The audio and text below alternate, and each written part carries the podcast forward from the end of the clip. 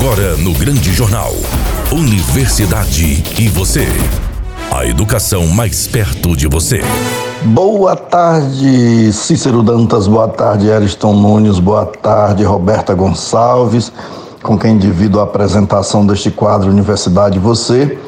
Todas as quintas-feiras, no último bloco de O Grande Jornal, na Rádio Sucesso FM 104.9, a Rádio da Família.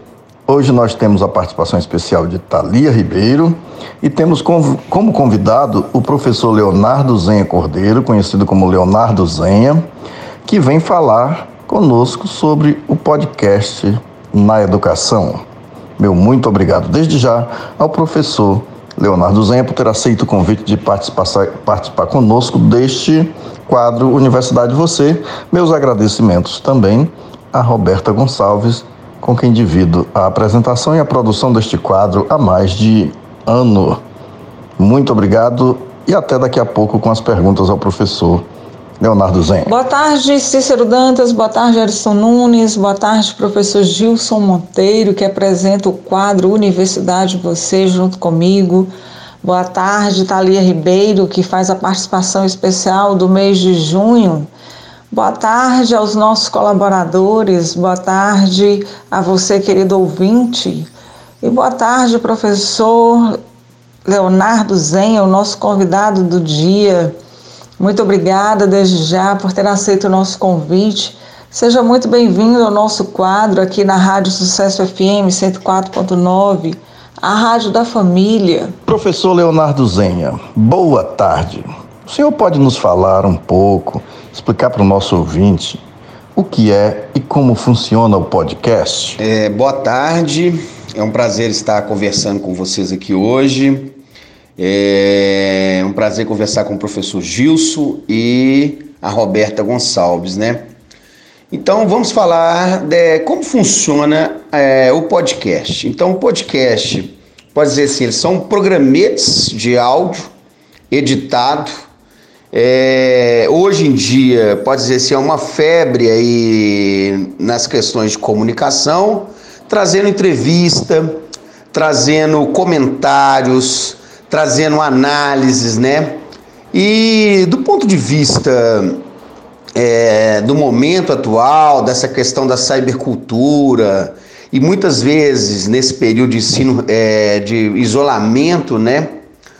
Essa questão do podcast e da capacidade de penetração aí de plataformas, né, como SoundCloud, né, e outras, o podcast ele funciona nessa perspectiva de trazer elementos através do áudio, que também ele é bem leve, sobre diversos temas e tendo diversas possibilidades. Professor, quais são as possibilidades de uso de podcast na educação? Pensando aí um pouco dessas possibilidades do uso de podcast na educação, eu vejo assim, ele, no nosso caso, ele nasce de uma experiência. De certa forma, nós estamos aí no ensino superior, principalmente trabalhando com ensino remoto, e a gente está trabalhando muito com essas produções, né? Vídeo, imagem. E quando a gente vai trabalhar a questão do áudio, nas primeiras experiências a gente tinha muito pensar assim, como que na verdade a gente consegue sistematizar determinado assunto, determinado contexto, conceito e determinado tema. Então isso possibilitou os estudantes em projetos de ensino e também projetos de pesquisa e de extensão essa outra sistematização para além daquela textual, né? Então eu acho que uma das possibilidades, ela nasce dessa experiência. E aí, com o tempo, a gente começa um pouco sistematizando esses processos, né? Essas novas formas de aprendizado, a possibilidade de trazer novas vozes ou outras vozes para esse podcast, tanto do ponto de vista de trabalhos individuais, quanto do ponto de vista de trabalhos coletivos dos estudantes, e também uma perspectiva de remixar. Você pode trazer um áudio que já esteja na internet, você pode baixá-lo e pode fazer. Então você começa a pensar essa produção, né? essa produção trazendo novas formas ou novas criações, que eu acho que é o mais interessante, né? E aí colocando depois em plataformas, né, como Spotify, SoundCloud, utilizando também nessa produção aplicativos, tanto celular quanto para PC. E aí também pensando nessa ideia de roteiro, né, como construir o conhecimento, que faz parte do processo de ensino e aprendizagem no campo educativo, né? Principalmente nessa época de pandemia, nós estamos recorrendo a vários elementos para ajudar no processo de educação. O que muda na história da educação com o uso do podcast, professor Leonardo Zenha? Entendo hoje que o uso das tecnologias, ele vem transformando muita coisa, apesar de todas as contradições, né? Principalmente em relação a esses grupos, grandes grupos, né? Google, Facebook, o que eles estão chamando de plataformização aí, um pouco até desses usos dos algoritmos. Mas no ponto de vista do uso das tecnologias, eu vejo que a gente abre novas possibilidades de uso, novas possibilidades de sistematização do conhecimento, novas possibilidades da gente pensar um pouco até a interação, né? Que eu acho que aí passa por rede social, a própria internet, né? E no caso do podcast, eu acho que uma coisa é pensar novas formas de sistematizar o conhecimento, e novas formas de autoria, né? De autoria do professor, do estudante, trazendo suas vozes para esse processo. Ou seja, ele começa a pensar essas possibilidades para além do textual, que eu acho que um pouco, né, que traz essas mudanças, né, que estão no bojo da educação, que rompe com a lógica tradicional, né? Que eu acho que é o mais interessante, e as múltiplas possibilidades de tanto de produção quanto de divulgação, né? De temas, de informações, de questionamento, análise. Eu acho que está aí um processo de transformação, né? Com o uso de podcast. Professor Leonardo, quais as contribuições dos podcasts educativos na construção do conhecimento? Esse processo de construção do conhecimento, eu acho que o mais interessante é esse processo de construção, né? Então, se você pega determinado tema, igual nós estamos fazendo muito isso, né? Tem uma determinada disciplina ou um determinado debate, você pega determinado tema, você constrói um roteiro sobre as múltiplas possibilidades que ele tem, trazendo outros autores, que ele pode estar em qualquer lugar do mundo, que ele pode te mandar o áudio, né? Você pode editar isso, com tanto o Audacity, né? Anchor, dá para você editar em diversos aplicativos e programas, e você, a partir de determinado tema, você amplia ele, constrói possibilidades, coloca sua voz, coloca sua perspectiva, né? Então você abre esse leque, que eu acho que é super importante nesse processo de construção do conhecimento do mundo contemporâneo, que a gente, rede social, a internet, né, a web 4.0, então você abre essas diversas possibilidades, né? Professor Leonardo, como se pode usar o podcast no ensino remoto? No caso da nossa experiência, o podcast ele veio muito dentro desse processo do ensino remoto. A gente estava com um projeto de extensão. Esse projeto de extensão teve um processo de formação de professores que tinham que fazer vídeo, imagem e tinha o áudio. Então, no caso do áudio, ele poderia vir do ponto de vista apenas um áudio como no WhatsApp, ou ele poderia ser editado de forma muito simples através de um aplicativo que chama Anchor. E aí dá para ele colocar a voz dele, colocar uma música, colocar um tema, chamar alguém para ser entrevistado, colocar sugestões de filmes, sugestões de textos.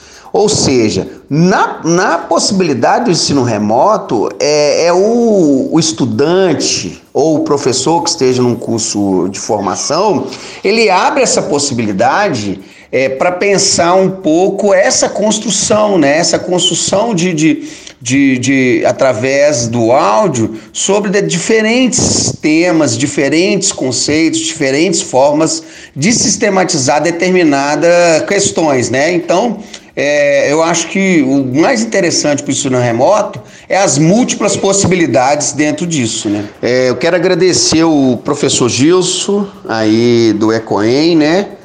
E obrigado aí pela entrevista e muitos podcasts para nós e que a universidade de fato seja valorizada nesse país, né? Mesmo com o ensino remoto, vejo a sua importância e a sua importância para a ciência, para a formação das novas gerações. Um grande abraço. Nosso agradecimento especial ao professor Leonardo Zenha Cordeiro por essa participação tão esclarecedora sobre o uso do podcast, né, na educação. E agora nós vamos chamar o Júnior Vermelho Laranja Violeta com Taria Ribeiro. É com você, Taria Ribeiro. Boa tarde a todos os ouvintes. Estamos iniciando agora nossos informes da quinta-feira sobre as campanhas do mês de junho.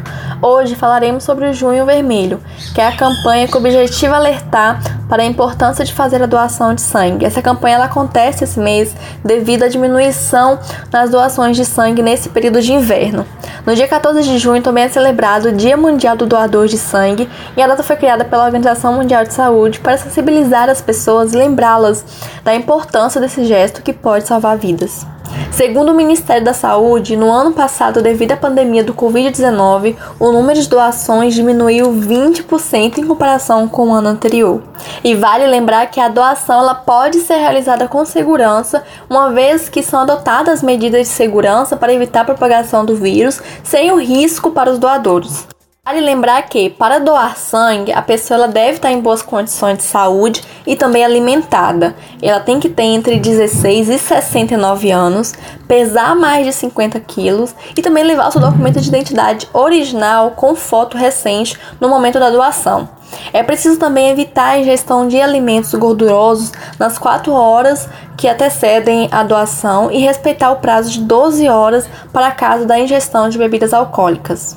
Muito importante destacar que a pessoa não deve fazer a doação temporariamente se ela tiver com sintomas de gripe ou resfriado ou se tiver tomado qualquer tipo de vacina recentemente. Sendo que para a gripe deve-se esperar um período de 15 dias após o desaparecimento dos sintomas. Se você quiser consultar alguma informação específica, no site do HEMOBA tem todos os critérios para a doação de sangue, desde as condições básicas que o doador deve apresentar, as recomendações para o dia da doação e também os impedimentos temporário e definitivo. Além destes, é possível encontrar no site todas as etapas da doação de sangue e os cuidados que se deve ter após a doação. Uma dúvida muito comum é: o que acontece com o sangue doado? Todo o sangue doado ele é separado em diferentes componentes, são as hemácias, plaquetas e os plasmas, além de outros, né? Assim poderá beneficiar mais de um paciente com apenas uma doação. Esses componentes são encaminhados aos hospitais públicos do estado da Bahia, no caso do HEMOBA, a fim de atender os casos de emergências, pacientes internados e pessoas com doenças hematológicas. Então, achou essas informações importantes? Convido a todos a conhecer mais sobre a campanha do Junho Vermelho e a fazer sua doação de sangue. E para evitar aglomerações, sugere-se que as pessoas agendem uma hora para doação no HEMOBA. A todos, uma ótima tarde. Chegamos ao final do nosso programa de hoje. Muito obrigada a todos. Fiquem todos com Deus e até a próxima semana, se ele assim nos permitir.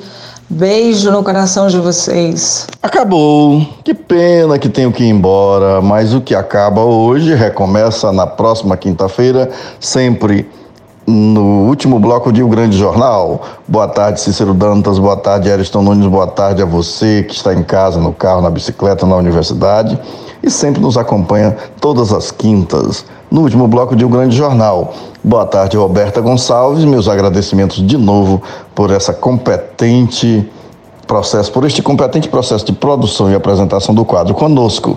Fique com o nosso Deus. Tchau, tchau, Teixeira de Freitas. Tchau, Brasil. Tchau, mundo. Até a próxima quinta-feira. Esta é uma atividade vinculada ao Grupo de Estudos e Pesquisas em Ecosistemas Comunicacionais e as Tecnologias da Inteligência, ECOEN.